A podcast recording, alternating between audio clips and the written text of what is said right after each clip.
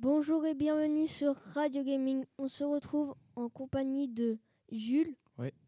Mathis. Ouais. Et Joris. Et Joris. Oui. Et notre invité spécial, vous voulez voir c'est qui? Restez jusqu'à la fin.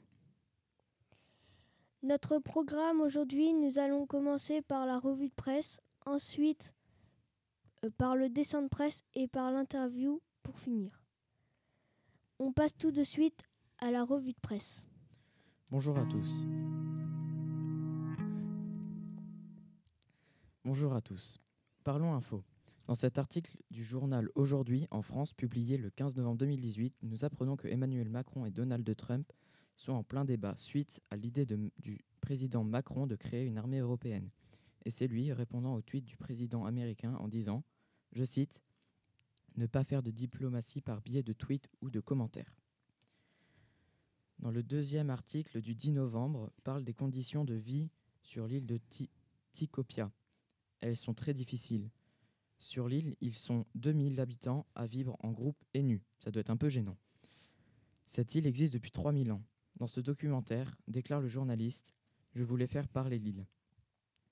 Ensuite, pour parler des Gilets jaunes, dans l'article du 17 novembre, cette manifestation a eu cause par euh, le prix de l'essence qui a augmenté, donc il bloque toutes les grandes routes, la plupart.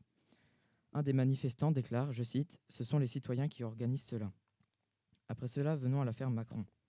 Dans l'article du West France, dans la rubrique Horn du 14 novembre,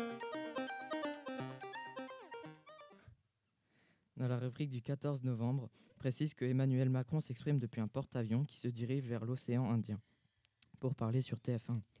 Je cite, une première pour le président à bord du Charles de Gaulle. Ensuite, Parlons France.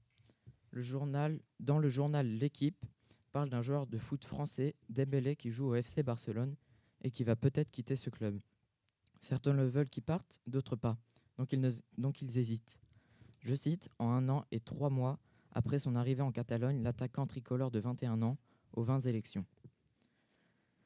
Et maintenant, pour finir, c'est l'antinucléaire à Bure. C'est une traque pour l'État car Bure était une ville paisible, et qu'elle est devenue une obsession sécuritaire car c'est la loi zélée nucléaire de la justice. Je cite, antinucléaire à Bure.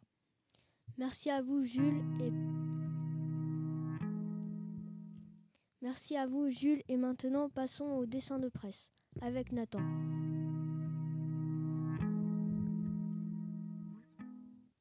Bonjour, le dessin que je vais vous présenter a été créé par Françoise Ménager et parle de la liberté d'expression. Ce dessin représente un bras tenant un micro qui vient d'être brisé par une balle d'arme à feu. Il n'y a aucun texte ni couleur. C'est un dessin en noir et blanc. Le lieu est peut-être une rue, dans un endroit en guerre, où un journaliste tente de recueillir des témoignages. Cette, cette image explique que la liberté d'expression de journaliste ne s'applique pas à tous, comme en Corée du Nord ou en Sibérie, mais aussi qu'être journaliste est un métier risqué. Ainsi, ce dessin cache un vrai message en faveur de la liberté d'expression des intervieweurs. Merci Nathan et tout de suite place à l'interview avec notre, un, notre invité spécial.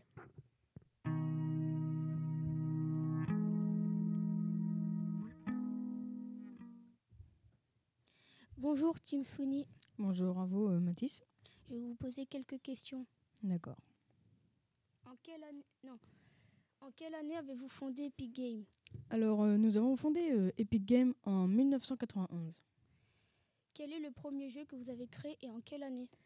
Euh, notre premier jeu est ZZT, qui a été créé en 1991 également. Quelles sont vos autres créations? Trois ans plus tard, nous avons créé Pinballen. C'est un jeu de flipper euh, développé par Digital Extreme. Nous en avons créé aussi deux autres jeux de plateforme qui sont Jazz Jack en 1994 et Jill of the Jungle en 1992. Quel est votre premier jeu 3D Notre premier jeu 3D euh, est Unreal, qui a été victime de son succès au point que nous avons créé un autre Unreal tournament. Quel est le jeu qui a fait le buzz? Je pense que c'est euh, Fortnite Battle Royale, car en seulement un an, nous avons eu plus de 150 millions de joueurs. C'est grâce aux différents modes que nous proposions. Quels sont ces modes? Nous en avons plusieurs. Il y a Solo, qui est en partie seul, duo partie à 2, section partie à 4, puis terrain de jeu pour s'améliorer ou s'amuser avec ses amis. Nous sortons plusieurs modes toutes les deux semaines. En quelle année avez-vous créé Fortnite? Fortnite euh, a été créé le 27 juillet 2017. Quel est le jeu qui vous a inspiré? Franchement, c'est PUBG qui m'a donné euh, l'idée du Battle Royale sur le jeu Fortnite en mars 2017. Comment expli- expliquez-vous un tel succès? Nous ne nous attendions pas à voir autant de joueurs en si peu de temps.